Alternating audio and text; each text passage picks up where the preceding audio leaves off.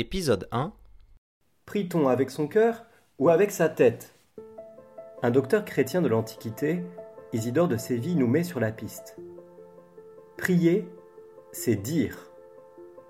La prière consiste essentiellement en des mots, des paroles qu'on adresse à Dieu, même si ces paroles ne sont pas forcément vocales et peuvent rester intérieures.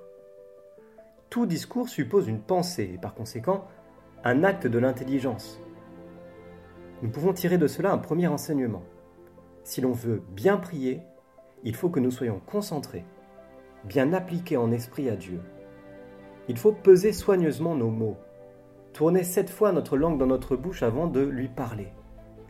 La prière, en particulier celle de demande, suppose une application de l'esprit.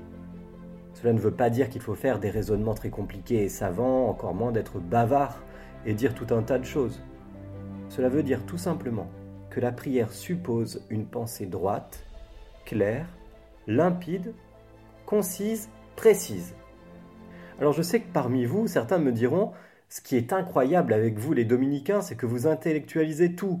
Même la prière chez vous devient un truc cérébral. Mais lâchez-vous, bon sang, priez avec votre cœur et pas avec votre tête. À quoi saint Thomas répondrait, sans s'énerver, que nous prions avec notre tête, mais sous l'impulsion du cœur l'affectivité n'est pas absente dans l'acte de prière. Une bonne prière est une prière faite de bon cœur, une prière faite avec du cœur. L'intelligence ne fonctionne pas bien si l'amour qui est en Dieu ne vient pas la guider.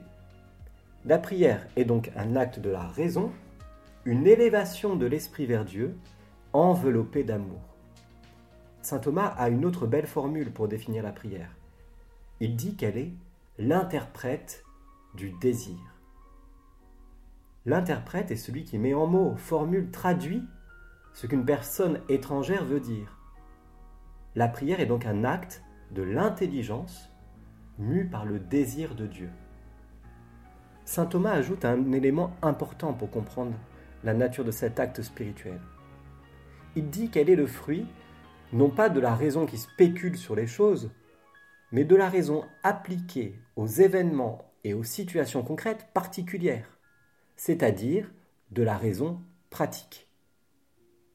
La prière n'est pas un acte qui nous extrait du monde, mais qui au contraire nous y plonge et nous y engage encore plus pleinement.